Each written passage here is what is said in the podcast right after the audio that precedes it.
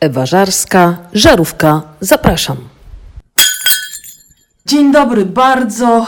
E, Dzisiaj chyba mój najbardziej ekstremalny z dotychczasowych e, gości, człowiek, który robi takie rzeczy, e, że gdy się przygotowywałam, to nie wierzyłam, że tak można. I to chyba najbardziej ekstremalny, słuchajcie, podcast, jaki gram, bo zostałam zaproszona do mojego gościa do domu i siedzę w kurtce, bo to bardzo zimnolubny człowiek. Dzień dobry. Dzień dobry.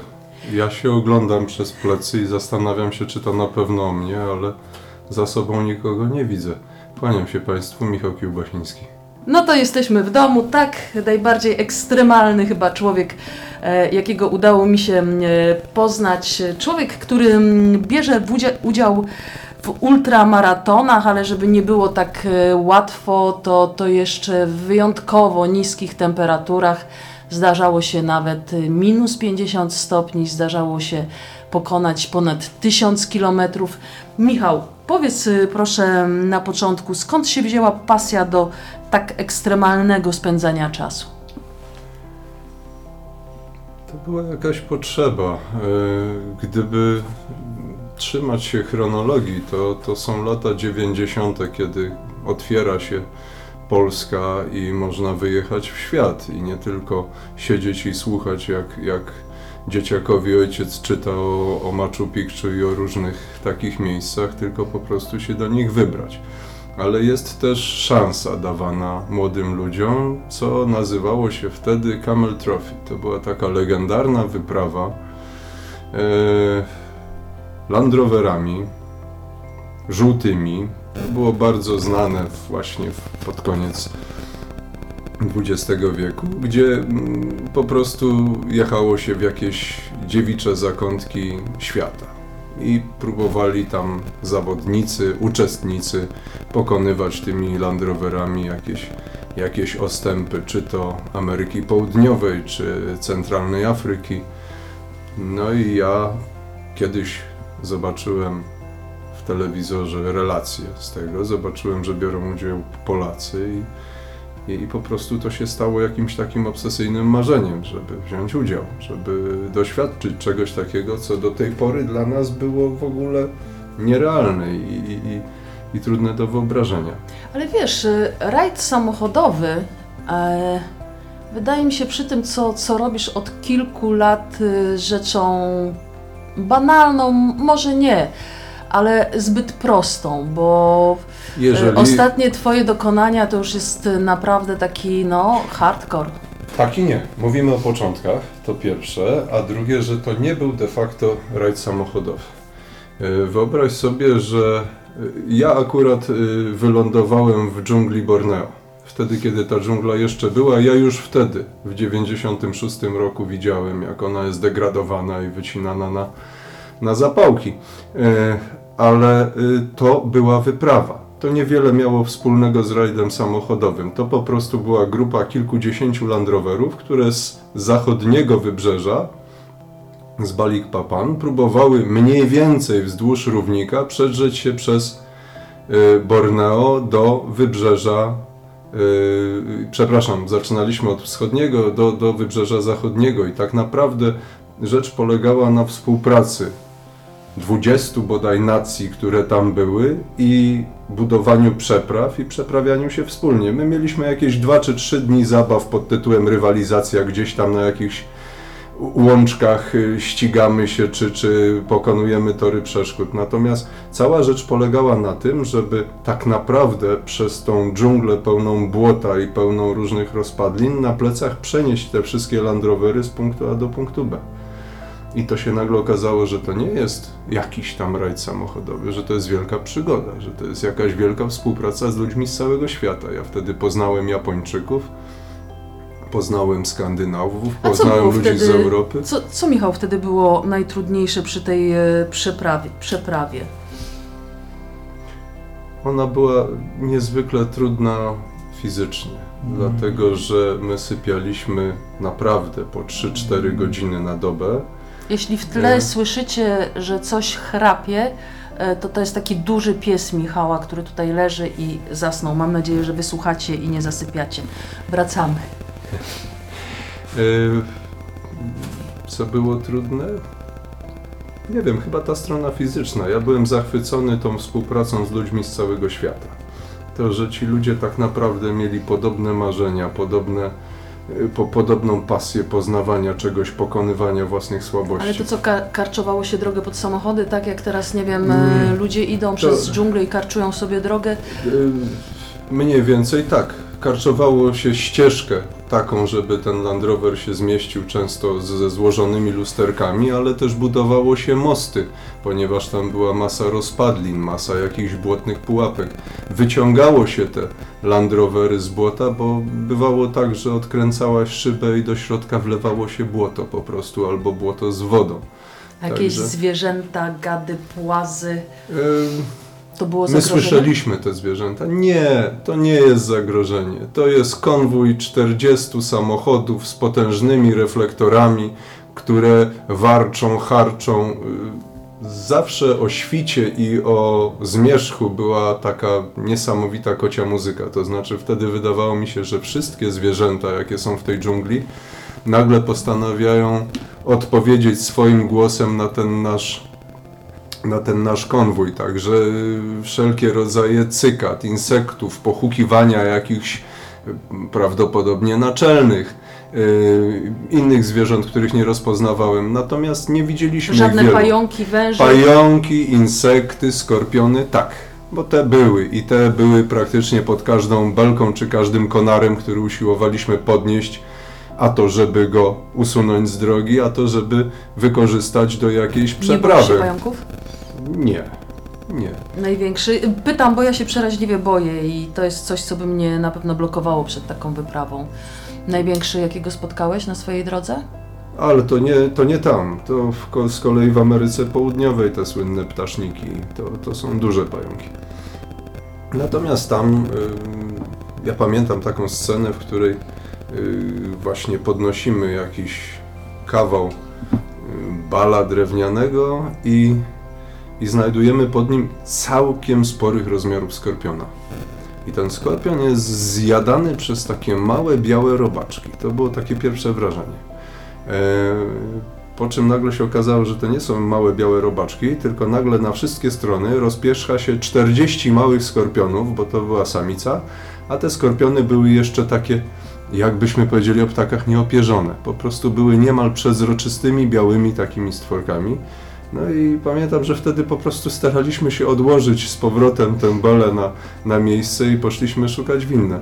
Ale to nie jest tak, że te zwierzęta rzucają się do gardła. To jest taki stereotyp. One raczej starają się uniknąć tego czegoś y, dziwnego, co nagle im się pojawiło jako intruz w tej dżungli. A co było najtrudniejsze w tej przygodzie, wtedy na Borneo?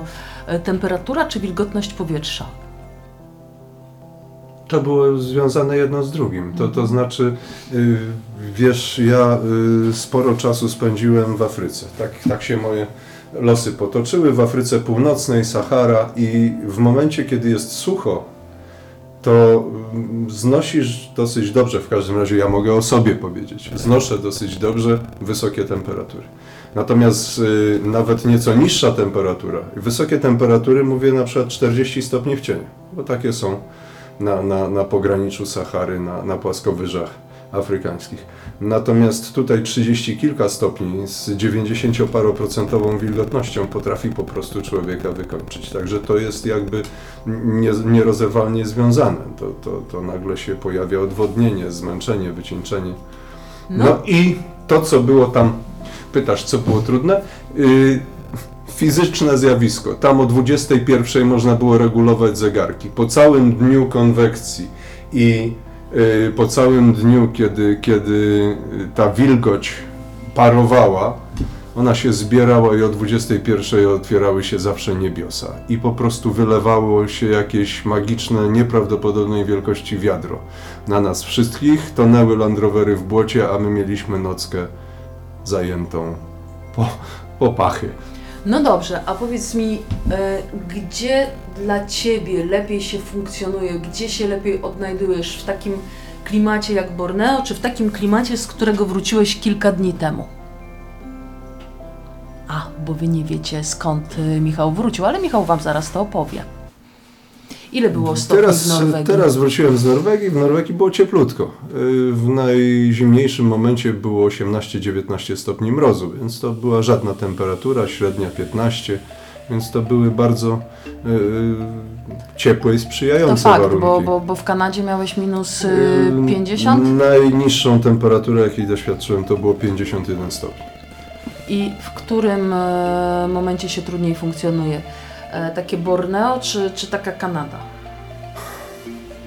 Nie da się tak odpowiedzieć na to pytanie. Ja to mogę rozbić na czynniki pierwsze. Jak chce ci się pić, to dużo łatwiej jest sięgnąć po śnieg idąc w Kanadzie przy minus 50.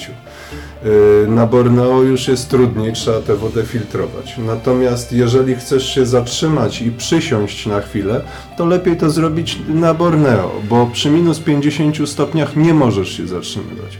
Zresztą to jest pytanie, które zadał mi ktoś niedawno. Bo jak się Yy, zatrzymasz, to yy, co? to Odmrażasz? zamarzniesz. Zamarzasz. To zamarzniesz. Y, Ktoś mi dał właśnie taką alternatywę. Gdzieś poruszasz się w plus 40 czy minus 40. W jakimś biegu na przykład. Ja y, od razu powiedziałem, że w plus 40, bo tam jest taka różnica, że y, zatrzymasz się, czy chcesz, czy nie, bo się odwodnisz, ale po prostu zatrzymasz się, usiądziesz i albo usiądziesz w jakimś cieniu, bo on będzie, albo będziesz sobie prokurować jakiś cień, nie wiem, pałatką, czymkolwiek, ale po prostu usiądziesz i będziesz siedzieć i będziesz wracać do, do siebie albo czekać, aż się zrobi zmierzch i temperatura spadnie. Natomiast w momencie, kiedy jak my to mówimy w żargonie, napierasz, bo to nie chodzi o jakiś spacer, tylko masz ciężki bagaż, bo masz 40 kg, które ciągniesz na sankach, a ty truchtasz już od kilkunastu godzin i zatrzymasz się na chwilę, to natychmiast musisz sobie przełączyć w głowie taki switch z trybu napierania, z trybu sportowego, jak w samochodzie, na, na zupełnie inny przełącznik, na tryb przetrwania. Musisz się natychmiast przebrać, nie możesz sobie od tak usiąść i po prostu poczekać pół godziny. Bo Michał e, biega, biega takie właśnie ultramaratony w takich ekstremalnych e, warunkach. Teraz wrócił e, z Norwegii, ale wcześniej to była na przykład e, Kanada. E, Michał, opowiedz e, na początek w dwóch e, dosłownie zdaniach, krótko powiedz e, o tych najbardziej ekstremalnych biegach zimowych, w których bierzesz udział, brałeś udział. Znaczy A później będziemy to rozbijać e, na... Zdecydowanie tak. W biegach takich zorganizowanych to był Yukon Arctic Ultra, to był w Kanadzie bieg na 700 km, ten feralny, w którym tak się pechowo podmrażałem, na razie nie wdając się w szczegóły, to tak krótko, ale zdecydowanie najtrudniejszym był bieg, y, w którym ja który w zasadzie sam sobie zorganizowałem. To był bieg równolegle do wyścigu psich zaprzęgów, jednego z najsłynniejszych w świecie, Yukon Quest. I to jest wyścig na dystansie 1000 mil, pomiędzy Kanadą i Stanami.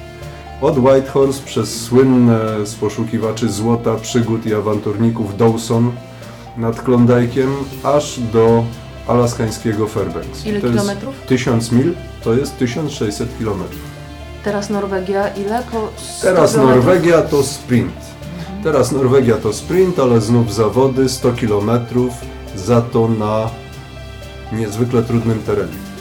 Płaskowyż, który dla nich jest płaskowyżem kultowym, mówię o Norwegach, to nazywa się to Hardangervidda y, i mm, oni, jak zauważyłem, naprawdę ogromnym kultem i estymą darzą swojego wielkiego Roalda Amundsena, czyli człowieka, który pierwszy zdobył biegun południowy. I dla Amundsena Hardangervidda okazała się najtrudniejszym wyzwaniem. On tam wybrał się z bratem trenować, przygotowywać się właśnie do zdobywania bieguna południowego i prawie stracił życie. I nigdy Hardangerviddy nie pokonał. Na czym ta trudność y, polega? Bardzo trudny teren. Mówimy, że to jest płaskowyż i tak sobie wyobrażamy, nic bardziej mylnego, to są góry. Tyle, że najpierw w te góry trzeba się wdrapać dobre 800 metrów i później jest coś, co geologowie nazywają płaskowyżem. Yy, warunki niezwykle przypominające yy, z tego, co, co twierdzą znawcy i Grenlandię, i koło podbiegunowe tutaj nasze, czy antarktyczne z drugiej strony. I w każdym z, tym, z tych biegów y, masz ze sobą sanki i masz ze sobą bagaż, żeby nie było tak e, łatwo, no bo musisz przetrwać. Nie ma tam po drodze hotelu, w którym się zatrzymujesz i odpoczywasz, tylko masz ze sobą to wszystko, co ci pozwoli przetrwać, tak? Tak, hotel organizujesz sobie sam. Tutaj dodatkowo y, w tych zawodach Expedition Amundsen, w których brałem udział w Norwegii, jest przepis, który mówi, że na starcie musisz mieć co najmniej 40 kg bagażu na sankach, a na mecie musisz mieć, żeby było inaczej, 40 kg. Więc de facto tak naprawdę musisz mieć na starcie trochę więcej, bo i jedzenia będzie ubywało, i będzie ubywało paliwa do maszynki benzynowej. Y, Ja miałem 40 chyba 8 kg. No dobrze, to teraz zacznijmy od początku. Wybierasz sobie cel i się zaczynają przygotowania. I jak te przygotowania wyglądają? To są takie regularne treningi. No, no mus, muszą być treningi, To musisz znaczy, być fizycznie. y, treningi są regularne bez względu na to, czy, czy teraz jest nagle y, jakiś cel, y, który, który trzeba zrealizować, jakaś wyprawa. Y, te treningi potrafią być w pewnym momencie intensywniejsze. Natomiast ja jeszcze jestem cały czas w treningu i, i te kilka dni w tygodniu regularnie trenuję. Natomiast To jak te oczywiście... treningi wyglądają? To, to, to biegasz, y, maszerujesz, jesteś na siłowni? Biegasz, jeździsz na rowerze, ciągasz za sobą oponę albo dwie kilometrami. Tak to mniej więcej wygląda. A, ale problemem podstawowym są pieniądze. Tak naprawdę y, te y, ekscentryczne pomysły y, bardzo rzadko spotykają się z jakimś zainteresowaniem potencjalnych sponsorów. Tutaj wiesz przecież, że nawet Ile sporty... taka Norwegia kosztowała? No nie powiem, ale parę złotych kosztowało. No ale w, jak, w jakim przedziale? Kilkadziesiąt tysięcy czy kilka No nie, no powiedzmy, że do 10 tysięcy. do dziesięciu? Dla mnie to są kosmiczne pieniądze. Mhm. Gdyby nie pomoc przyjaciół, którym teraz te pieniądze będę musiał oddać, ale, ale gdyby nie ona, to w zasadzie by mnie tam nie było, bo nie mógłbym sobie pozwolić na taki strzał jednorazowy. Natomiast sponsorów to ogólnie rzecz biorąc nie interesuje. A Mnie martwi coś innego. Nawet nie to, że ktoś nie chce mi dać na wyprawę. Ja do wielu firm, y, ponieważ ja mam taką obsesję pomagania psom ze schronisk, wiesz? I ja do wielu firm, firm, y, nawet zaprzyjaźnionych firm, odzywałem się z taką propozycją. Słuchajcie, ja tam biegnę 100 kilometrów. Ja jakoś zorganizuję pieniądze, sprzęt, ja tam pojadę za swoje. Ale zróbmy tak, że za każdy kilometr, który przebiegnę, zapłacicie 10 zł fundacji, m, która zajmuje się właśnie zwierzakami ze schronisk. Łatwo policzyć. Dla takiej firmy 1000 zł i z tego co wiem, poprawcie mnie słuchacze, jeśli się mylę, jeżeli się przeznacza jakieś pieniądze fundacji, to później się to odpisuje od podatku i tak dalej, i tak dalej, i tak dalej jedna firma, druga firma, trzecia firma, czwarta firma, piąta firma. Nie, dziękuję.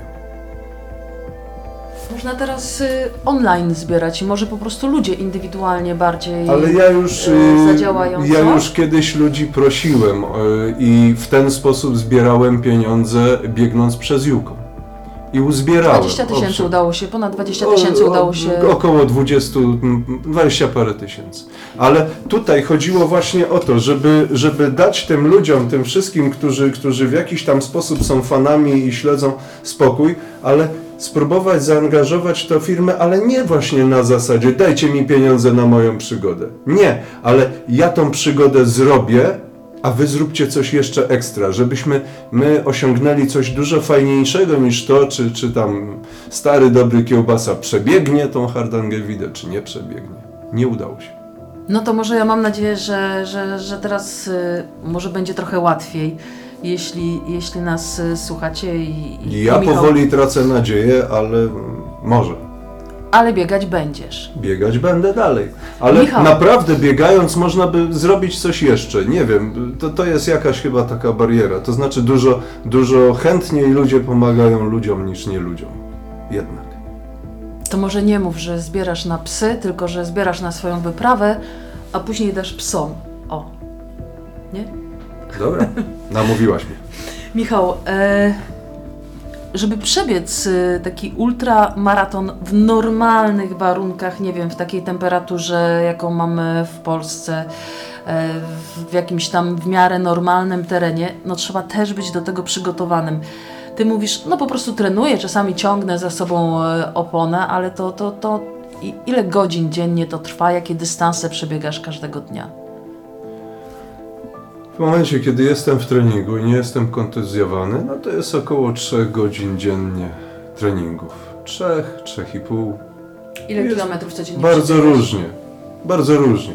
To może być powiedzmy od 10 do, do 25 km. Ja rzadko robię tak zwane długie wybiegania.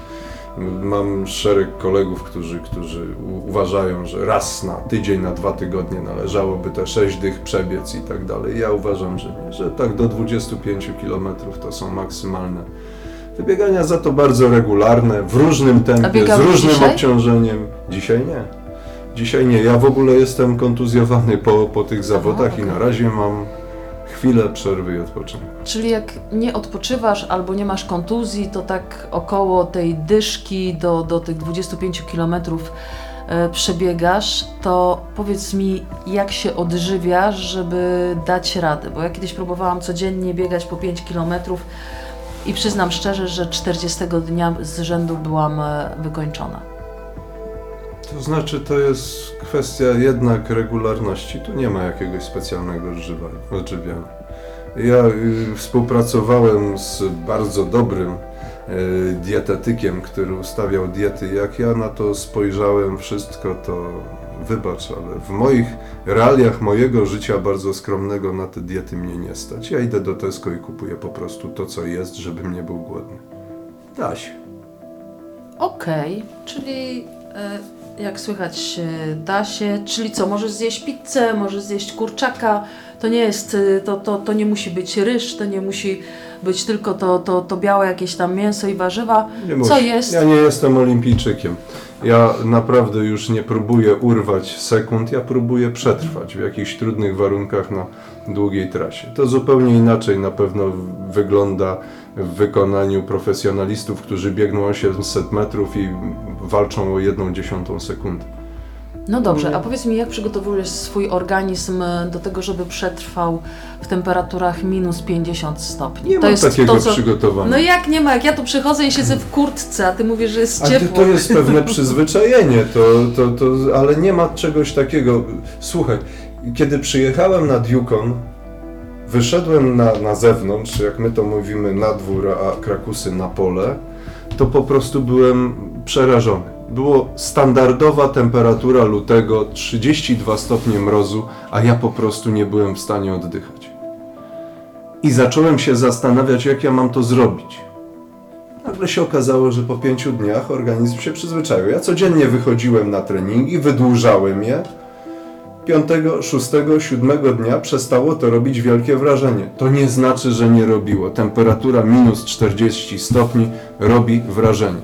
I to jest jedna rzecz, której nie da się w żaden sposób wytrenować. Nie stukamy łapkami. No dobrze, ale ja słyszałam, że czasami zdarza się tak, że przed e, tymi biegami w niskich temperaturach na, na przykład śpisz na balkonie. Słuchaj, Legendy? Jak, nie, wcale nie legendy, ale to jest sprawdzanie sprzętu, a nie hartowanie się. Ja po prostu dostaję super śpiwór yy, od, od, od świetnej firmy, która się naprawdę w tym specjalizuje i Mówimy, która pisze... może ktoś będzie chciał skorzystać. To znaczy Nie firma Pajak, Bielsko-Biała, Andrzej Pająk, mój dobrodziej, który mm, współpracuje ze mną, który y, robi dla mnie różne projekty. Ja projektuję jakieś rzeczy, on je wykonuje. Y, zrobił fantastyczny śpiwór, który miał wytrzymywać minus 50. Ja w to nie chciałem wierzyć. Ale też nie bardzo miałem możliwość sprawdzenia, bo zimy są takie, jakie są. I kiedy nagle zrobiło się przez 3 dni minus 17, minus 18 stopni i tutaj była klęska narodowa prawie taka jak koronawirus, to ja stwierdziłem, że w takim razie okej, sprawdzam, natychmiast na balkon i spanie na balkonie. No i okazało się, że faktycznie po 20 minutach z ciuchów, w których tam byłem, musiałem się błyskawicznie rozbierać, bo 17 stopni to był żaden problem dla sprzętu, ale to nie miało nic wspólnego z jakimkolwiek hartowaniem się. Po to- prostu testowanie rzeczy. A to prawda, że jak e, w takim razie jak testujesz i w centralnej Polsce jest za ciepło, to jedziesz do Suwałk? Y, Zdarzało mi się jechać na północ częściej niż na południe, chociaż powinienem chyba na południe, bo tam jest na, na, na granicy y, polsko-słowackiej czy polsko-czeskiej jednak no, no tej zimy mamy najwięcej, ale po prostu nie zawsze się udaje. A czasami to mam wrażenie takie, raz, raz tak się wybrałem, że jak wystartowałem z Łodzi, zanim dojechałem, to tam już zima powiedziała do widzenia. Michał, a powiedz mi, a na przykład w taką pogodę jak dzisiaj, nie wiem, powiedzmy teraz jest temperatura pewnie około 7-6 stopni, gdybyś poszedł biegać, to jak byś był ubrany? Koszulka, tak zwana base layer, czyli taka pierwsza na skórę, cieniutka, od, odbierająca pot i prawdopodobnie bluza. Na początku być może miałbym Czyli nie jeszcze... jesteś takim, nie jesteś takim kozakiem, wariatem, że, że tu w krótkim rękawku na O nie, ja mam takiego przyjaciela, ja go nazywam moim treserem, Andrzejka, bo to już nawet nie jest trener, tylko treser, który zawsze w, wprawia w stupor wszystkich, czy, czy to są łagiewniki, czy to jest brus, czy to są tutaj te tereny właśnie y, ode mnie w stronę rąbienia, bo on już po 15 minutach gotów jest w takiej temperaturze być roznegliżowany do pasa, nawet bez koszulki z krótkim rękawem. Ale on jest twardy. No dobra, wiemy kto ci robi śpiwór i wiemy, że ten śpiwór y, sprawdza się. Y, tam jest, to jest jakiś specjalny materiał, czy to jest kilka warstw? To jest przede wszystkim gęsi puch. Naturalny gęsi puch. Nie ma niczego Okej. cieplejszego. I to daje radę. I to daje radę. Yy, śpiwory są syntetyczne i są puchowe. Puchowe są cieplejsze, za to dużo trudniejsze w uciekło mi słowo w maniu, w posiadaniu ich, dlatego że ten puch potrafi wilgotnieć. Śpiwory syntetyczne są od tego wolne. Są różne kombinacje. Niektóre śpiwory są syntetyczno-puchowe.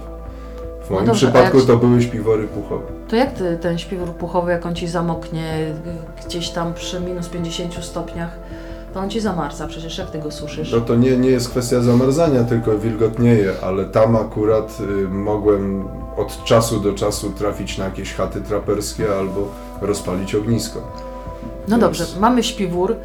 E, strój. Myślę, że to jest e, równie ważne jak, ten śpiwór i jak te sanie, które zabierasz ze sobą. No właśnie okazuje się, że z tym strojem można przeholować, yy, przedobrzyć.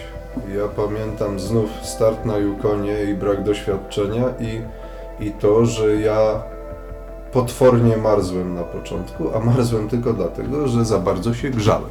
To może, może to brzmi prześmiesznie, ale chodziło o to, że miałem co najmniej o jedną albo dwie warstwy ubrania za dużo. Bo w momencie, kiedy się poruszasz szybko, mimo wszystko się pocisz.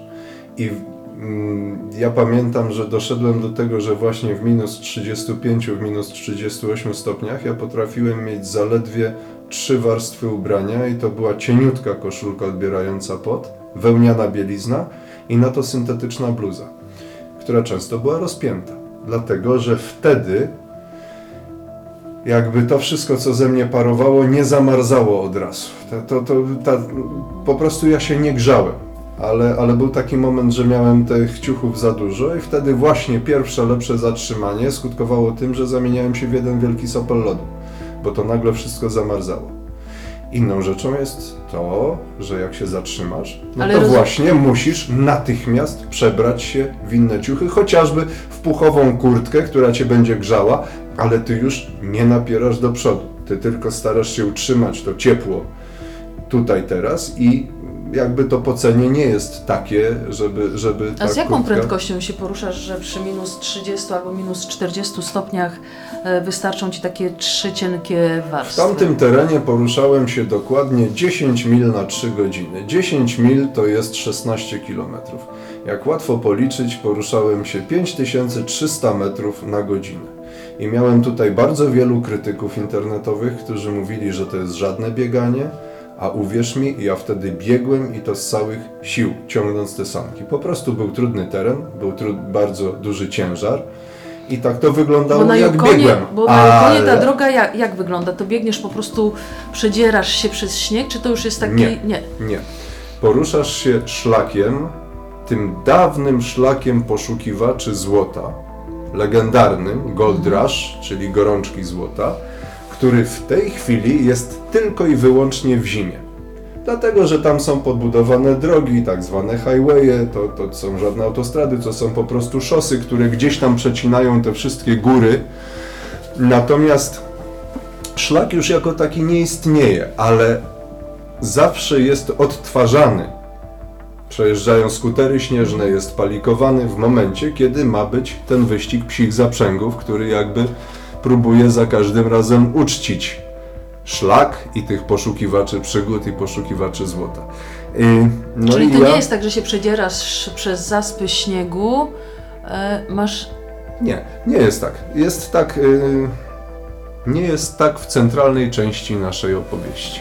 Y, w centralnej części naszej przygody. Dlatego, że ja zaczynam przed psimi zaprzęgami, wiedząc, że one mnie w końcu dopadną i szybciutko przegonią, zrównają się ze mną, a później odejdą w siną dal. Więc na początku przecierałem szlak i może nie był to jakiś super głęboki śnieg, ale było to męczące przez pierwsze dwie, trzy doby. Później dopadły mnie pierwsze psie zaprzęgi, ale te psie zaprzęgi też poruszają się z, z bardzo różną prędkością. Między pierwszym a ostatnim zaprzęgiem już wtedy było kilka dni czasu. No ale to był taki moment zdecydowanego wytchnienia, gdzie przejeżdża jeden zaprzęg, drugi, dwudziesty. I ja poruszam się taką przetartą ścieżką. Oczywiście, jeżeli sypie śnieg, przy czym tam nie ma jakichś bardzo dużych opadów śniegu, to jest specyfika też jakaś tam yy, geomorfologiczno-klimatyczna tamtych terenów. Po prostu spada trochę śniegu, ale przejeżdżają kolejne sanki i już jest wszystko fajnie. Gorzej, że w połowie tego biegu, czyli gdzieś tam na 800 kilometrze, ja już byłem za ostatnim psim zaprzęgiem i one już sobie gdzieś tam odjechały. I im sypał. dalej były, y, nawet nie, na początku nie, ale wiał wiatr. Czyli ale wiał wiatr, zasypywał, zawiewał. No i nagle się okazało, że w momencie, kiedy idę, a nie biegnę z całych sił, żeby jeszcze nadążyć, żeby skorzystać z każdego śladu, który pozostał, to ja się poruszam niecały kilometr na godzinę. A oni nie, nie, nie stukali się w głowę, jak cię mijali z tych psich zaprzęgów? No, mm, nie stukali się w głowę, y, oni zrobili coś innego. Oni mówili you are crazy. I muszę ci powiedzieć, że y, bardzo podobało mi się, jak to samo zdanie można wypowiadać na zupełnie y, różne sposoby. Na początku było to bardzo lekceważące, bo, bo oni już wiedzieli o tym gdzieś tam na początku, jak ja startowałem. I ja to słyszałem i, i to było takie chyba lekceważenie i, i, i, to miało coś pejoratywnego. To you are crazy. Natomiast później to zaczynało nabierać zupełnie innego znaczenia. To było, kiedy docierałem, bo docierałem do punktów, na których oni się zatrzymywali. To były jakieś bazy, co 100, co 200 kilometrów, gdzie oni oddawali odpocząć psom i tak dalej, i tak dalej. Ja skrzętnie z tego korzystałem i próbowałem się do nich dołączyć. Bo ci ostatni tam potrafią zatrzymać się na takim punkcie na 8 godzin. Oni chcą po prostu przejechać tę trasę, nie wygrać. A i tak połowie z tych zaprzęgów się to nie udaje. Na tyle rzecz jest trudna. I wtedy było poklepywanie po plecach. I to You Are Crazy brzmiało zupełnie inaczej. A w momencie, kiedy widać było, że ja mam naprawdę szansę pokonać tę trasę, to y, nieskromnie powiem, że czasami słyszałem coś na, na, na kształt takiego podziwu. Ty gościu, ty naprawdę jesteś świr, ale tobie się może udać. Michał, ty naprawdę jesteś e, świr. Powiedz mi, ile godzin dziennie e, biegłeś? Bardzo różnie. Od 0 do 24. To w zależności od warunków, w zależności od tego, gdzie byłem. Zdarzało się tak, że, że warunki były na tyle ciężkie, albo ja byłem tak zmęczony, że miałem dobę jakiegoś postoju. Tam, gdzie to było, miało sens, bo ja często spałem w sankach. Po prostu zrzucałem worek y, ze sprzętem z sanek i tam się uwalałem w tym moim super śpiworze. Natomiast jeżeli trafiła się jakaś chata traperska, to potrafiłem tam prawie dobę, w każdym razie dobre 15-16 godzin zmitrężyć na y, wylizywanie ran. Ale też były takie momenty, gdzie ja po prostu się bałem zatrzymywać. Bałem się, bo to były góry odsłonięte, gdzie wiało, gdzie legenda głosiła, że bardzo rzadko przepuszczają, jak my to mówimy. Bardzo często psie zaprzęgi się stamtąd po prostu wycofują. I ja wtedy napierałem dzień i noc, dzień i noc, żeby te odcinki pokonać i zatrzymać się gdzieś niżej, gdzie zbiegałem do jakichś dolin. Przeczytałam gdzieś, że dziennie traciłeś, spalałeś nawet około 10 tysięcy kalorii, to prawda? Czy, czy, czy gdzieś, czy, czy błąd mój? Znaczy to jest bardzo możliwe. My prób, próbowaliśmy z tym y, moim dietetykiem w ogóle ustalić jakąś dietę i wtedy tam była mowa o trzech gorących posiłkach dziennie, a ja mogłem to między bajki włożyć. Ja jadłem albo jeden gorący posiłek dziennie, albo wcale, wcale. Plus jedzenie szturmowe, jak ja to nazywam, czyli suszona wołowina, suszone y, rodzynki, czekolada, jakieś... Bo rozumiem, jakieś że jakąś maszynkę daktyle. masz ze sobą, tak? Tak, to jest maszynka benzynowa, dlatego że wszystkie maszynki gazowe w tych warunkach się nie sprawdzają. Gaz po prostu przestaje y, przechodzić do, do, do, do tej fazy y, gazowej, zostaje płynem po, poniżej 20 stopni, więc tutaj nie ma mowy o żadnych maszynkach gazowych na te wszystkie propany, butany i tak dalej turystycznych, tylko trzeba mieć maszynki benzynowe, które są dużo trudniejsze w obsłudze, ale za to... musisz mieć ze sobą benzynę dodatkowo. Musisz mieć benzynę, tak? to jest y, kolejny element, no, który masz na sankach. E, I okej, i, i, i podgrzewasz sobie tą wodę i później co, zalewasz jakieś proszki? To, są, to jest jedzenie w proszku, czy... prześ, prześliznęłaś się nad najważniejszym elementem. No, Nie podgrzewasz sobie tą wodę. Trzy godziny mi trężysz na to, żeby przygotować wodę na dzisiejszy dzień. Aha, okej. Każdy łazik górski, zimowy, ci wszyscy himalaiści świetnie wiedzą o czym mówię. Czyli się wydało, że jestem stworzenie ciepłolubnym trzech, stworzeniem. Stworzenie 3 litrów wody ze śniegu to jest proces na kilka godzin. Nawet trudno sobie wyobrazić, ile razy dokładasz do gara. Gar jest pełny śniegu po brzegi, a jak już się stopi, to jest na dnie 1 centymetr. I tak dokładasz, dokładasz, dokładasz. A ty właśnie musisz zalać proszek wrzątkiem, ty musisz sobie przygotować 3-litrowy bukłak, bo w trakcie marszuty nie będzie żadnej szansy na to. No i to zajmuje, tak naprawdę to było najbardziej nielubianą przeze mnie czynnością w trakcie wyprawy. Przygotowywanie wody na dzisiejszy dzień. Ale tą wodą co zalewasz? No bo, bo, bo, bo jakiś pokarm musiałeś przyjmować, więc No to, jakiś... jest, to się nazywa liofilizat, czyli odwodnione jedzenie. To się kupuje w sklepach, są różne firmy, które produkują. To, to jest proszek. Coś takiego jak chińskie zupki, tylko rzeczywiście zdecydowanie bardziej energetyczne i specjalistyczne. I tam są nawet przeróżne potrawy. Tam potrafi być beef stroganow, czy jakieś bolognese, czy, czy jakieś inne wołowinki, hot pot i tak dalej, i tak dalej z ziemniaczkami. I żeby Czyli było dogadza- zabawniej, to naprawdę sobie? tak smakuje. To Dogadzałeś naprawdę sobie. Tak, smakuje. tak, no po prostu jadłem jak król. No i zalewasz te 125 czy 150 gramów proszku wrzątkiem. To, te, ten proszek jest w aluminiowej torebce. Zakrywasz to, czekasz 5-10 minut, jeszcze warto by to było tam przemieszać. Raz drugi, bon appetit. Okej, a co podjadasz w międzyczasie? No bo, bo, bo nawet maratończycy w takich normalnych warunkach, y, czy żele energetyczne, czy batowe, Nie, żele w żadnym wypadku, bo żele zamieniają się w kawałki lodu. Nie ma, żele, żele nie działają, żele batony natychmiast też będą odpadają. bryło. bryło. Batony są bryłą, więc batony tak, ale ten proces mielenia, to znaczy najpierw ukruszenia kawałka, żeby ukruszyć kawałek, a nie zęba, to jest ten pierwszy etap, a potem mielenie tego kawałka przez 10 minut, żeby on zaczął przyjmować jakąś konsystencję, którą będzie można przełknąć. Ale dużo fajniej czekolada, prawdziwa, zwykła czekolada, nie żadne właśnie wynalazki, rodzynki, suszone mango, suszone banany, tego typu One nie rzeczy. zamarzają?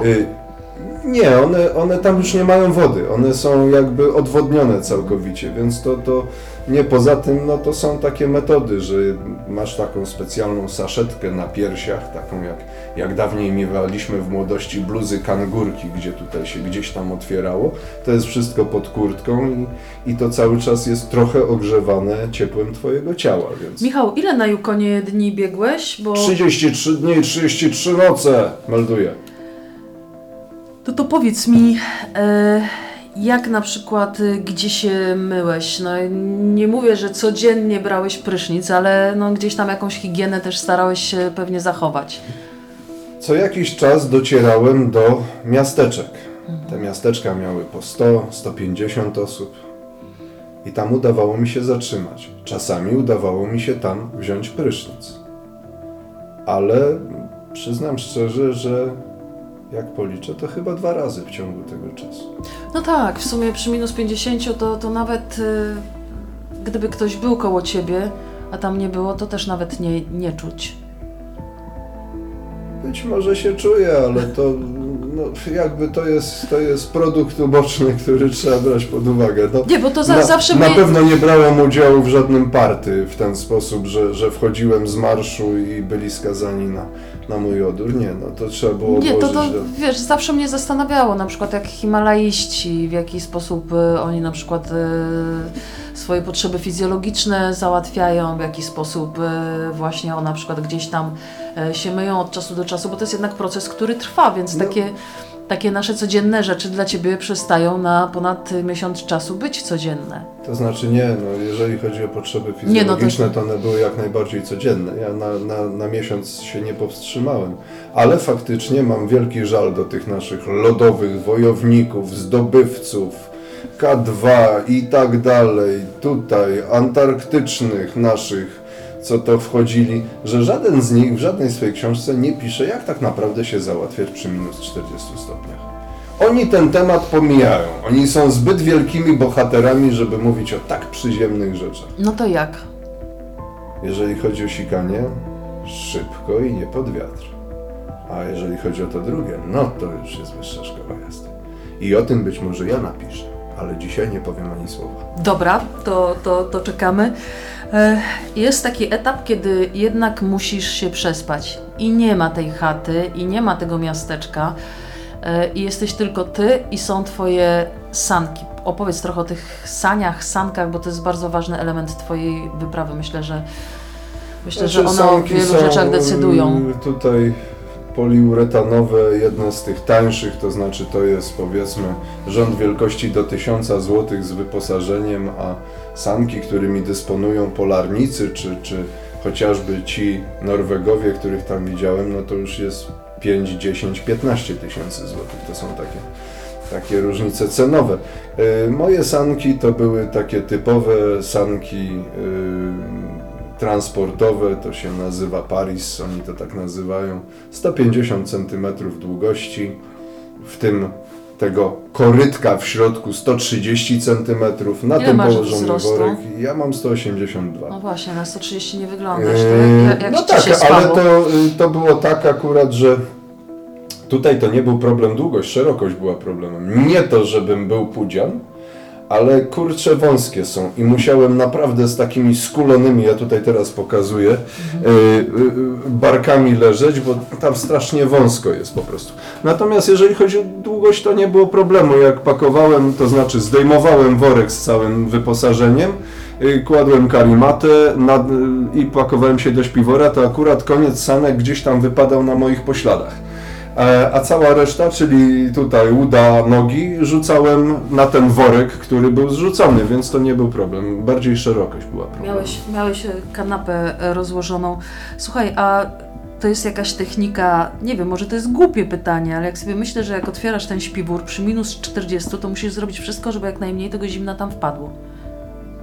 No tak, a czasami, czasami musisz. To, to takie dwa najtrudniejsze momenty tak naprawdę to jest właśnie zatrzymanie się i natychmiastowe jakieś y, urządzenie sobie tego obozowiska, żeby jak najmniej tego ciepła stracić i wpakować się do śpiwora. Tutaj trzeba jeszcze czasami właśnie rozłożyć maszynkę i zacząć gotować wodę, ale też najbardziej bolesnym momentem jest wyjście rano z tego śpiwora.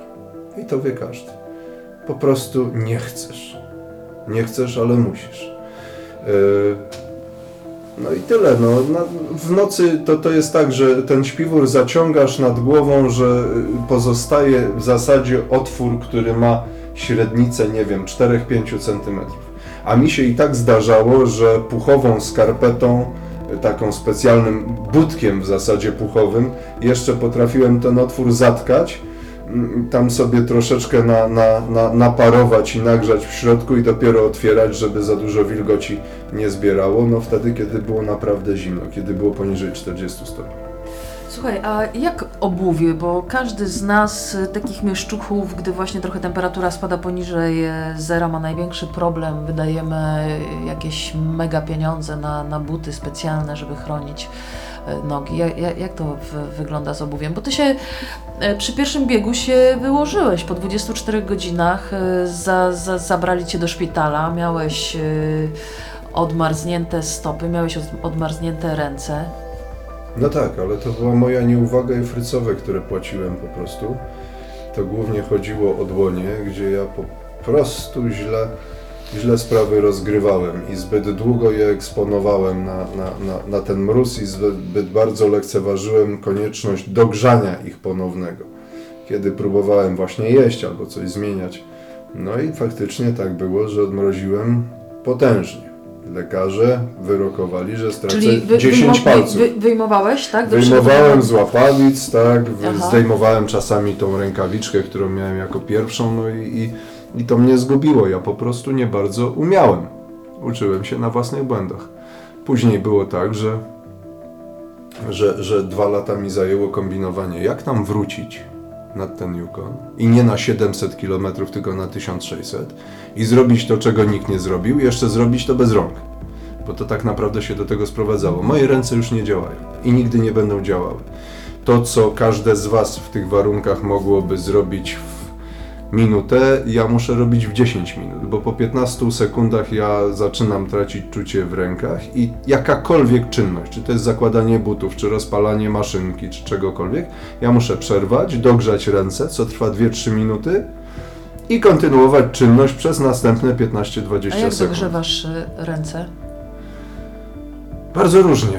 Wymachując, wsadzając w podpachy, wciskając w pachwiny, tam jest najcieplej. Ale pytałaś mnie o buty. Buty. Wracamy do butów. Jak się biegnie, to buty nie muszą być takie gorące. W momencie, kiedy biegniesz No właśnie, bo cały te buty, czas, wiesz, one jeszcze muszą się nadawać do, do, do, do tego no więc biegu. ja no. biegłem w Salomonach, Snowcrossach. To są takie Salomony do zimowego biegania, które mają bardzo delikatne kolce, bardzo malutkie, co jeszcze dodatkowo pomagało. Natomiast kwestia była tego, co w tych butach. To znaczy, ja miałem fantastyczne skarpety dostarczone przez Brubeka i jeszcze fantastyczne onuce, które razem kombinowaliśmy z firmą Brubek, która je tam szyła, a buty były o dobre trzy numery większe niż ja mam stopę. Ale te Ale to chodziło. do, dokąd były? No nie chcesz mi chyba powiedzieć, że do kostki. No to były normalne biegowe buty. Normalne One były biegowe- nad kostkę. One były tak, jakbyś malutkiego stuptuta założyła do, do buta y, biegowego. Czyli one były nad kostkę, sięgały nad kostkę, tam się zapinały szczelnie, żeby śnieg się nie dostawał i koniec kropa. Natomiast w butach było dużo miejsca, były dwie pary skarpet, a czasami jeszcze specjalne onuce. I jeszcze trochę wolnego miejsca. Pamiętajcie moi drodzy, jeżeli kiedykolwiek będziecie biegać w zimie, to lepiej żebyście mieli o jedną parę skarpet mniej, a czuli, że możecie swobodnie swoimi paluchami i stopą ruszać w bucie, żeby ta stopa nie była ściśnięta, bo jak będzie ściśnięta, to prędzej czy później dojdzie do odmrożeń. Odmroziłeś też na Yukonie też y, stopy, czy tylko łapy załatwiłeś? Stopy, stopy trzy palce. I do tej pory się odbija, ale w Norwegii już, już, miałem, już miałem problem. Biegnąc, czułem, że tam już jakieś lekkie odmrożenia są, ale to szybkie akcje, jakieś rozgrzewanie tych stóp. Niestety musiałem się zatrzymać, no ale musiałem. za pierwszym razem na Yukonie po 24 godzinach e, przerwałeś, tak? To było troszkę więcej niż 24 godziny, to było prawie 150 km. I ja wtedy prowadziłem, ale prowadziłem głupio. I Jak my to mówimy, ja się podjarałem tym prowadzeniem i trochę straciłem trzeźwy ogląd sytuacji. A powiedz mi, a co było najtrudniejsze na, na Yukonie, gdzie pokonałeś 1700 km? Nie pytam cię, czy były... mo- 1600. Dobra, Nie było 1700. okej, okej. E, Poniosło mnie, e, to był drobiazg 1600. y, Nie pytam cię, czy były momenty zwątpienia, bo, bo na pewno były, ale co było najtrudniejsze? Jakie momenty były, co było najgorsze? Jak jesteś cały czas praktycznie sam. No, co jakiś czas ktoś cię minie, kogoś ty raz na jakiś czas spotkasz. Bardzo rzadko. Raz na kilka dni. Raz na kilka dni, bo w momencie, kiedy już mnie wyprzedzą wszystkie psie zaprzęgi, tam nikogo nie ma. Dopiero kiedy znalazłem się w Stanach i jakby zmierzałem w stronę Fairbanks, zaczynali się pojawiać jakby traperzy, czy, czy ludzie właśnie z zaprzęgami, którzy tam przyjeżdżali, po prostu sobie pojeździć tymi zaprzęgami, przyjeżdżając z Fairbanks, czy z jakichś takich miast i miasteczek, niejako po, powczasować się przez 2-3 dni, to takich ludzi spotykałem. No ale jak jesteś sam, to co, to, to myślisz sobie, że cholera, a jak tu zostanę, nie, no mu, muszę do przodu, do przodu, bo, bo, bo tutaj e, jak zostanę, jak się zatrzymam, to będzie po mnie. Nie, nie wiem, jakie momenty są naj, najtrudniejsze. Znaczy, nie, no najtrudniejsze momenty to są takie, kiedy nie jesteś w stanie zrobić następnego kroku. Wcale się nie zastanawiasz nad tym, co będzie, jak tu zostanę, bo, bo to nie ma sensu, to znaczy to wtedy zostaniesz. Yy, Ja miałem yy, o tych zwątpieniach, bo pytano mnie wielokrotnie i ja wtedy naprawdę się śmiałem. Czy miałeś kiedykolwiek jakieś zwątpienie? Codziennie miałem. Codziennie miałem i ja tam biegłem dla psów. Naprawdę biegłem dla psów i zbierałem pieniądze dla psów. I nauczyłem się jednej metody. Ja codziennie wiedziałem, że to już jest koniec, że ja absolutnie nie mam siły, że ja mam taki magiczny nadajnik, którym można nacisnąć guzik z wezwaniem o pomoc i prędzej czy później mnie ściągną z trasy. Może przylecą helikopterem, może przyjadą na skuterach śnieżnych, to zależy od miejsca, ale że ja naprawdę już skończyłem. Dziękuję, do widzenia. I w tym momencie ratowało mnie taka, nie wiem czy to nazwać techniką, nie wiem jak to określić, no ale taka metoda. Ja zatrzymywałem się, musiałem koniecznie coś zjeść i koniecznie 4-5 godzin się przespać. Wiedząc, że to niczego absolutnie nie zmieni. Niczego. Że ja jak już wstanę, to nacisnę ten guzik i kończę sprawę. A efekt był taki, że za każdym razem, kiedy wstawałem, wygramolałem się z tego swojego śpiwora, udało mi się spakować ten cały Majdan z powrotem na sanki, stwierdzam, kurde, no dobra, to jeszcze 5 kilometrów. 5 kilometrów. A będzie zawsze parę złotych, jeszcze więcej. I tak naprawdę to te psy mnie trzymały. Nie wiem, nie potrafię powiedzieć, ale cały czas mam takie wrażenie, że gdyby nie ten cel, gdybym ja po prostu biegł dlatego, że biegłem, że chcę pokonać, to ja bym się poddał. I tak naprawdę ten cel trzymał mnie przy tym, żeby zrobić jeszcze kolejną piątkę, a potem mijał jakoś dzień. Potem mijał jakoś dzień i przychodziło do momentu, w którym mówiłem dość. I już więcej ani kroku. Wycofuję się. No dobrze, to jeszcze zjedzmy, prześpijmy się, a rano i tak się wycofam. I tym samym ukończyłeś e, Yukon, zebrałeś kasę. Powiedziałeś, że miałeś taki magiczny nadajnik. Rozumiem, że żadne inne urządzenia pod tytułem, nie wiem, telefon, jakieś GPS-y nie, nie działają w takich temperaturach. Czy można to zabezpieczyć i masz na przykład kontakt, że, że możesz w tym swoim. nie no, nie masz ładowarki, kurczę. Może masz dużego powerbanka. E, miałeś ze sobą telefon? Nie. Tak. Miałem ze sobą na drugiej wyprawie, ponieważ ja byłem zdany całkowicie na siebie i jestem wariat, ale mimo wszystko jakiś tam instynkt samozachowawczy we mnie jest. W każdym razie no nie staram się rzucać w przepaść, tylko jak już się rzucam w przepaść, to chociaż żebym miał spadochron i wiedział, że on działa. Yy, Miałem telefon satelitarny, który jest potworną cegłą. Kiedy mnie pytano, czy miałem jakąś broń, to ja zawsze wymieniałem dwie rzeczy. Ja miałem taki wielki spray na niedźwiedzie, Taki, taki gaz, nie wiem, pieprzowy, niepieprzowy, który zresztą do niczego by się nie przydał, ale to tak bardziej działało na moją psychikę, ale zawsze się śmiałem, że drugą bronią był ten telefon satelitarny, bo jakbym tym komuś przywalił, wszystko jedno, czy to by było zwierzę, czy człowiek, to chyba bym zabił na miejscu, bo to jest straszna Korzystałeś cegła. z tego telefonu? Nie. Y, Ale y, rzecz wyglądała w ten sposób, że telefon satelitarny miałem w bagażu na sankach, bo to była straszna cegła, natomiast baterię do telefonu satelitarnego miałem przy sobie. Co zresztą wiąże się z jedną historią, że gdzieś tam się yy, yy, miałem specjalną taką kamizelkę, która miała masę kieszonek, w których miałem właśnie poupychane baterie, jakieś yy, tego typu rzeczy i właśnie ten akumulator do telefonu satelitarnego, który był schowany w najbardziej strzeżonej kieszonce, jedynej kieszonce, która miała ekspres. I ja pewnego wieczora gdzieś tam zły i zmęczony szarpałem się z, z, z, z tą kamizelką, próbowałem wyciągać jakieś jedzenie, tu szarpałem za ekspres, coś tam robiłem, jakieś przedziwne rzeczy. Uprzejdźmy wypadki i skutkowało to tym, że dwie godziny później zorientowałem się, że nie mam tej baterii, że ta bateria wypadła. I nie bardzo wiedziałem, co zrobić. To była chwila tylko wahania. Yy, Pewnie zachowałem się nieprofesjonalnie, ale wziąłem jedzenie szturmowe, zostawiłem sanki na szlaku i postanowiłem z, ze światłem naprawdę dobrej latarki wracać i szukać tej baterii.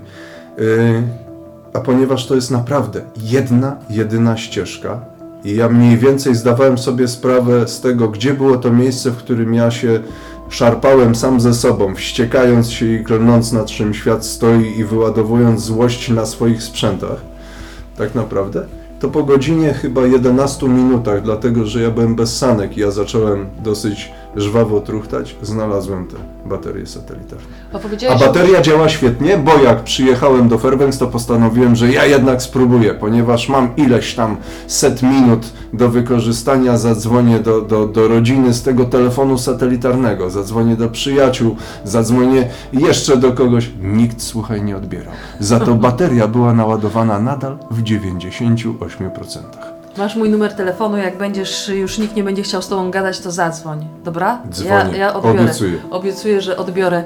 E, Michał, a takie techniczne rzeczy, jak to się dzieje, że taka bateria przy takiej temperaturze się nie rozładowuje? No, nie, nie porównuję oczywiście do mojego telefonu, ale jakby każdy z nas Tam jest wie, nieco że... inaczej. To, to znaczy, wiesz, to są różne A jak- baterie albo i to jak jest ładujesz pytanie na do przykład fachowców, ale y, to są baterie, y, teraz się używa baterii litowych. Dawniej to się niklowo-kadmowe używało jakieś tam, jakieś tam, jakieś tam. I te baterie litowe, one są y, zabawne. To znaczy tak, jeżeli zostawisz taką baterię na mrozie, to ona będzie sprawiała wrażenie całkowicie rozładowanej.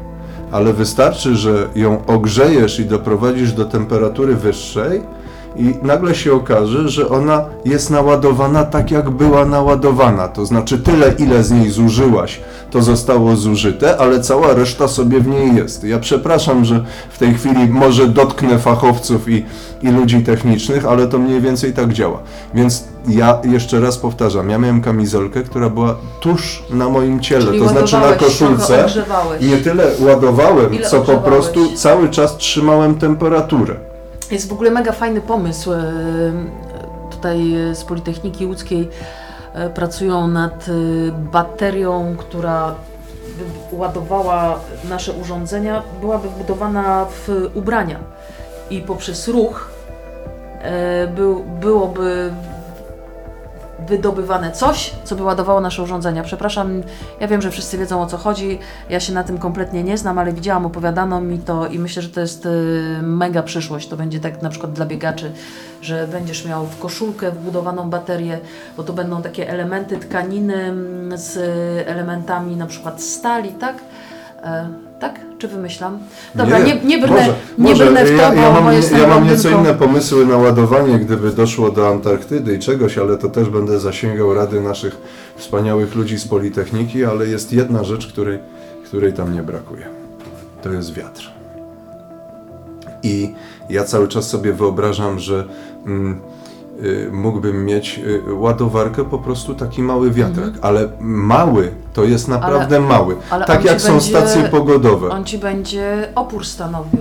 On będzie stanowił pewien opór, ale coś za coś jego można złożyć, rozłożyć, ale zawsze idąc, nagle może się okazać, że będzie można naładować baterię. Mówimy o niezwykle małym kieszonkowym urządzeniu, takim jak małe wiatraczki do pomiaru prędkości wiatru. Ale Albo na to, pielgrzymkach, jak ale to już może być, to już może być wystarczające do tego, żeby przez kilka godzin troszeczkę naładować jakiś nadajnik. Michał, a co się dzieje w głowie człowieka? mm, No, zastanawiam się, co by się działo ze mną przez y, takie 24 czy tam 30 godzin w takich warunkach, jak jesteś sam ze sobą, ale okej, ta perspektywa jest jeszcze w miarę krótka. Mm, A co się dzieje w głowie człowieka, jak y, wiesz, że przed tobą taki miesiąc y, takiego wyzwania, jak jesteś sam ze sobą tylko ty co, planujesz sobie, że jak wrócę do domu, to odmaluję, nie wiem, kuchnię, albo muszę wyprowadzić psa, albo muszę, nie wiem, e, przygotować urlop, czy, czy tylko myślisz o tym, żeby Jesteś przetrwać? blisko. To znaczy pierwsza rzecz, yy, w momencie kiedy wybiegam na miesiąc do przodu i zaczynam się zastanawiać, co jeszcze przede mną, to się poddaję. Po prostu nie jestem w stanie tego znieść. Ja Czyli wybiegam do starasz przodu, się nie myśleć o biegu, wybiegam do przodu na najbliższą dobę. To, co jest tutaj i teraz, jest istotne i broń Boże, żeby nie myśleć o tym, co będzie za cztery dni, bo wtedy gotów jestem się poddać. Ważne jest to, co mam teraz do wykonania, ten odcinek, który teraz mam do pokonania, to, żeby gdzieś nie zbłądzić, to, żeby gdzieś nie utknąć na jakimś tam, yy, na jakichś połoninach odsłoniętych, to jest, to jest istotne. Ale co, rozmawiasz sam ze sobą czasami? a, potrafię gadać do siebie bardzo dużo. Y, Ja zresztą nie widzę w gadaniu do siebie nic dziwnego, czyli jednak świr, tak? Y, A jeżeli chodzi o to myślenie o, o malowaniu, to byłaś blisko, ale ja nie myślę o malowaniu, ja maluję. Ja pamiętam, że potrafiłem umeblować całą kuchnię, ale to był proces trwający cały dzień. Tego się nie da opowiedzieć, bo to jest przedziwne. Wyobraź sobie, że ty to wykonujesz, y, nie wiem jak to określić, w skali 1 do 1. To znaczy, ja montowałem każdą szafkę, każdą śrubkę przykręcałem. O, ta śrubka wkręciła mi się krzywo, więc ja tę śrubkę wykręcałem i wkręcałem ją jeszcze raz. Tylko dlatego, żeby uciec od tego, co jest tu i teraz. I ja pamiętam, że jednego dnia ja naprawdę przemeblowałem y, kuchnię i umeblowałem ją od nowa, ale naprawdę robiąc każdą czynność tak, jakbym ją robił. I zajęło mi to cały dzień. Spotykasz te niedźwiedzie, na które e, masz ten specjalny spray, ten gaz?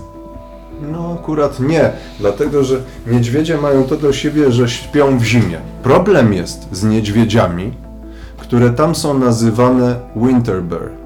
Nie pomylić y, czasem z y, niedźwiedziem polarnym. To są, oni to nazywają zimowe niedźwiedzie. Nie, A to są po tych- prostu, to, to są po prostu... y, tak- Tak, mówię o brunatnych, Mhm. gryzli albo o baribalach, bo to są dwa gatunki. I nagle taki niedźwiedź, ni stąd ni zowąd, budzi się w środku zimy.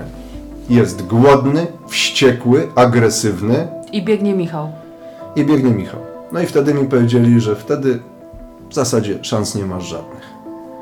Tyle, że trafić na takiego niedźwiedzia to jest trochę trudniej niż wygrać w totka, a tam z tego co wiem, bo chyba raz nawet kupon kupiłem tego totka e, kanadyjskiego, to, to jest chyba 8 cyfr, czy 8 liczb do, do, do odgadnięcia. Nigdy mi się w totka nie udało nic, więc e, tego niedźwiedzia też nie spotkałem. Chociaż spotkałem wspaniałą Polkę, która w Whitehorse, w miasteczku, które jest stolicą województwa Yukon, a województwo Yukon jest dwa razy większe od Polski, y, jest Polką i jest trenerką miejscowej drużyny dzieciaków pływaków. No ale zakładam, że jest y, zdecydowanie mniej zasiedlone, mniej licznie. Zdecydowanie mniej zasiedlone, bo na tym obszarze dwa razy większym od Polski jest 30 tysięcy ludzi, z czego w tym Whitehorse 20 tysięcy. Czyli później na obszar tych dwóch naszych ojczyzn przypada 10 tysięcy osób. I spotkałeś Polkę. Spotkałem Polkę, ale spotkałem tam w tej, w tej stolicy, w tym, w tym mieście wojewódzkim. Ona mnie zaprosiła do swojego domu, który był pod Whitehorse, przygotowała wspaniałe jedzenie, siedzieliśmy, rozmawialiśmy o wyprawie. Ja później tam przyjeżdżałem jeszcze ze, ze dwa razy na jakieś treningi przed, przed samym startem. A dzień przed startem przysyła mi zdjęcie na, na nie wiem, Messengerze, Whatsappie, nie pamiętam, na którymś z tych społecznościowych tych. I yy, zdjęcie jakieś dziwne, na jakiegoś śladu. Więc ja od razu pytam, co to jest. A ona mi odpisuje, ja też o to zapytałam moich przyjaciół. Yy, I wiesz co, Michał, oni to mi zaraz od razu odpisują, bo oni mnie uczą i tak dalej. A tutaj dziwnie zaczęli się jakoś sumitować i stwierdzać, poczekaj, sprawdzimy, zobaczymy i tak dalej. Co się okazało? To był niedźwiedź, to był niedźwiedź zimowy. I natychmiast przyjechali rangersi, czyli ci strażnicy parkowi, nie wiem, trzech, czterech, pięciu, poszli go wytropić i zabić. Bo to była jedyna możliwość, żeby ten niedźwiedź za chwilę nie zabił jakiegoś człowieka. Czy ja to pochwalam? Niekoniecznie, ale takie są realia. I wtedy stwierdziłem, że ja koniecznie muszę kupić ten kupon. Poczekaj Michał, ja muszę zobaczyć ile my rozmawiamy, bo tam sobie ustawiłam zegarek i przestałam to kontrolować. Rozmawiamy e, godzinkę, e, ale jeszcze Cię dopytam. No. E,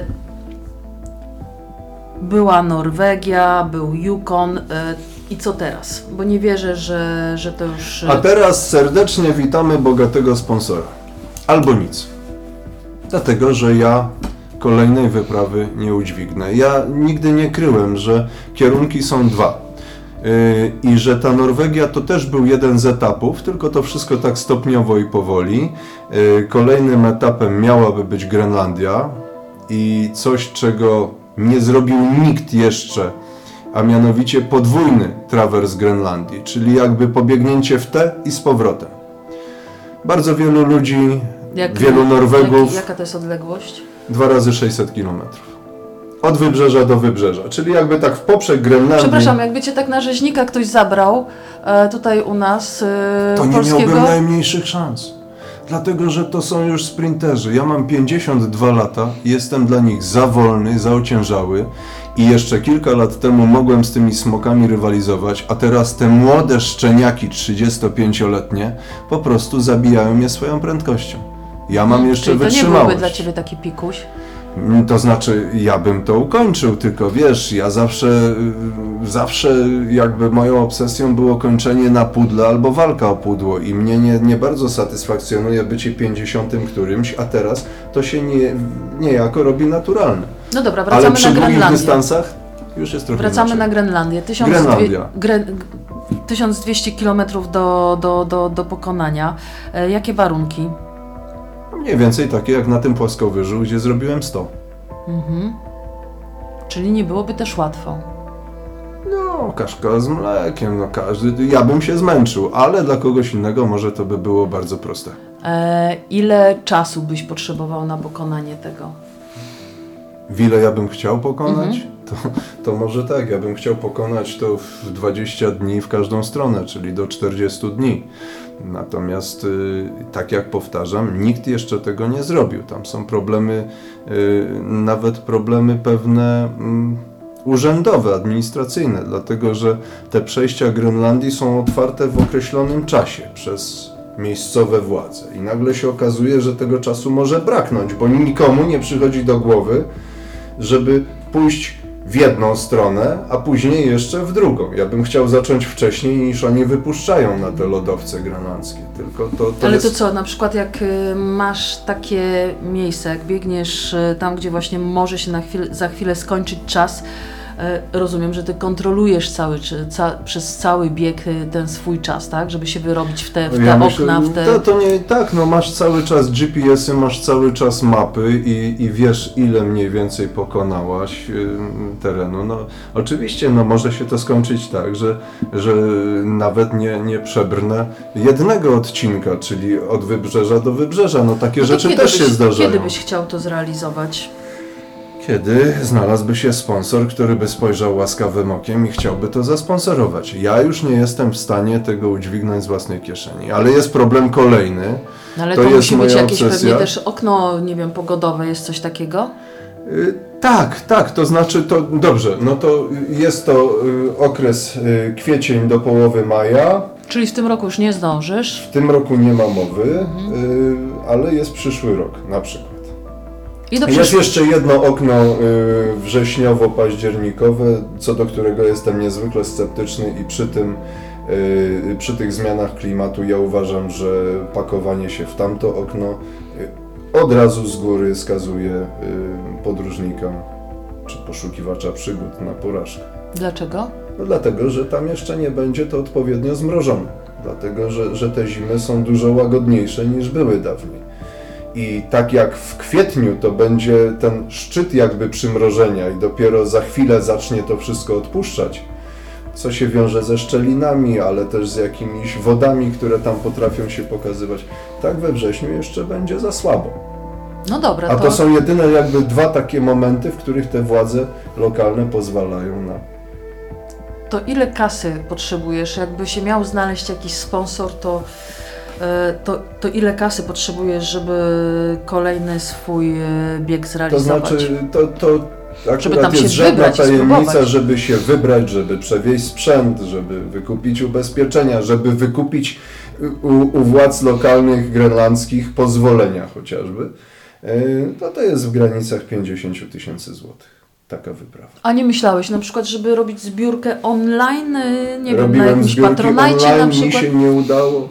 Ja pamiętam, że wtedy ja, ja się strasznie złościłem, kiedy robiłem zbiórki, robiłem dwukrotnie. Yy, Wtedy yy, były takie trzy projekty, takie sportowe, wyprawowe. Jeden projekt to był pana Bieleckiego, który na którąś tam z himalajskich gór się wybierał. Yy, Drugi pana Kuryły, który gdzieś postanowił, że on przebiegnie w takim legendarnym biegu w Stanach Zjednoczonych, yy, właśnie ultramaratonie. Yy, To się nazywało Bedwater i to jest słynne z tego, Tak, że tam są jakieś potworne temperatury w drugą stronę. Drugą stronę, I byłem tak. ja. Bielecki zebrał, Kuryło zebrał, ja nie zebrałem. Bielecki nie pojechał, Kuryło poddał się, nie wiem, na 50 kilometrze i tyle. I teraz przemawia A przeze radę? mnie, a teraz przemawia przeze mnie zazdrość. Nie, ja tylko pokazuję, że ja nie zebrałem. Ja później zbierałem na różne inne sposoby. Yy, i znaleźli się sponsorzy jacyś, nie, nie, nie, może nie na jakieś wielkie kwoty, którzy mi pomogli, ale ja tylko mówię, że uważam, że ja do nie mam daru przekonywania. W takich zbiórkach crowdfundingowych, tak to się nazywa, po prostu nie mam daru przekonywania. Mi, I poza tym ja nie mam na to siły. Yy, Szczerze mówiąc, nie wiem, albo jestem za leniwy, albo jestem za mięczak. Tutaj naprawdę jest potrzebny jakiś jeden sponsor, który sprawi, że, że ja będę miał poczucie takiej stabilności, że ja będę mógł się spokojnie przygotowywać, żeby naprawdę ten projekt zrealizować, bo mnie nie interesuje udział. Mnie interesuje zrealizowanie projektu, zrobienie tego. No dobrze, to ja mam nadzieję. A później jest Antarktyda. A później jest Antarktyda. I przechodzę na emeryturę. Boże, a Antarktyda, co tam zrobisz? Trawers. Czyli nie pójdę na biegun i nie pójdę najkrótszą drogą 1200 km, tak jak już wielu chodziło, tylko będę starał się przejść od indyjskiej stacji badawczej albo niemieckiej Neumayer, bo one są bardzo blisko siebie, na biegun południowy, na którym jest amerykańska stacja Amundsen Scott, poprzez najzimniejsze miejsce, jakie jest na Antarktydzie, Wostok rosyjską, by skończyć na zupełnie innym wybrzeżu i jakby pocięciwie na stacji australijskiej Casey. Ile kilometrów? 5000. Mhm. W jakich temperaturach? Zobaczymy, jak będzie się zmieniał klimat. Ale powinno być rzeźko. Michał, e, jak do tego Tesco chodzisz po te zakupy, to chodzisz czy jeździsz? Nie, chodzę, no bez przesady. Ja, ja, ja przepraszam, ktoś mi powiedział, że to jest sklep dla starszych ludzi, ale bez, bez przesady, tam można naprawdę spokojnie pójść i przynieść towary. Niewiarygodne. Rozumiem, że jak e, tutaj z Teofilowa przechodzisz na Dąbrowę, to też możesz się wybrać na nogach, to nie jest problem. No takie właśnie 20, twoja przebieżka. To znaczy, słuchaj, ja kiedyś miałem pannę na Janowie i ja do niej biegałem. Ale później zrezygnowałem ze względu na smród w śródmieściu. Mogłeś naokoło. No mogłem naokoło, ale mi się do panny spieszyło. Powiedz jeszcze na koniec, co robisz e, jak e, nie biegasz, to znaczy co robisz jak nie biegasz w zimnie? Myślałeś kiedyś na przykład właśnie o, o żeby pójść w drugą stronę? Tak, tak, tak. Bardzo, bardzo chciałem y, wziąć udział w Marathon des Sables. To, to jest taki słynny maraton na, na, organizowany przez Francuzów na, na Saharze, ale tam ze dwa razy aplikowałem i nie udało mi się zdobyć miejsca. Teraz z tego co wiem, to miejsca są chyba na 5 lat do przodu wy, wykorzystane, plus to, że jakieś też potwornie duże pieniądze, startowe na poziomie 10 chyba tysięcy dolarów. To, to, są, to są takie A twój kwoty- organizm myślisz, że mógłby się przeaklimatyzować na tą To znaczy ja, ja zawsze się lepiej czułem wbrew pozorom jako zawodnik adventure racing, bo ja kiedyś Mhm. taką śmieszną dyscyplinę uprawiałem właśnie w ciepłych klimatach niż w zimnych. Ja przekornie z tym zimnem postanowiłem sobie walczyć, a jakoś y, później nie walczyć, tylko jakoś się tak y, po, pobratać trochę. Y, no, chciałem spróbować, chciałem spróbować. Teraz czy chcę, nie wiem. Są, po prostu nie da się zrobić wszystkiego. Mhm. Bardzo bym chciał tę Grenlandię, bardzo bym chciał tę Antarktydę. To są, przede wszystkim wstrzymują mnie koszty, przed jakimikolwiek przygotowaniami. A co bo robisz, jak, e, jak nie zdobywasz, jak nie, nie wiem, nie idziesz w tym zimnie? Że- Ścigam się do Tesco. No dobrze, Michał, powiedz jeszcze, gdzie Cię można znaleźć e, w necie, jakieś profile masz, coś, jakąś stronę, gdyby ktoś chciał zobaczyć, co robisz. Strona się buduje, buduje, buduje i zbudować się nie może. Yy, randok.pl, także chyba nie zaglądajcie, bo na razie nie ma po co, ale wezmę się za nią. Natomiast filmy? Randok Michał Kiełbasiński, zapraszam na Facebooka, na profil, gdzie z tych różnych wydarzeń, ostatnio właśnie z Norwegii, ale wcześniej też z Yukonu, jakieś filmiki, jakieś, jakieś rzeczy. Ja, ja w zasadzie, ponieważ ja naprawdę nie bardzo jestem taki medialny i nie, nie bardzo siedzę w tych mediach społecznościowych, ja sobie tym f- facebookowym, y, facebookową stroną y, jakby wypełniłem wszystko. To znaczy to jest i mój blog, i, i moja strona, i wszystko razem. Randok Michał. Kiełbasiński. Y, Jestem w trakcie. No dobrze, ja Ci bardzo dziękuję. To była bardzo fajna rozmowa. Wielkie dzięki. Dziękuję pięknie. E, I naprawdę szacun za to, co robisz. Super.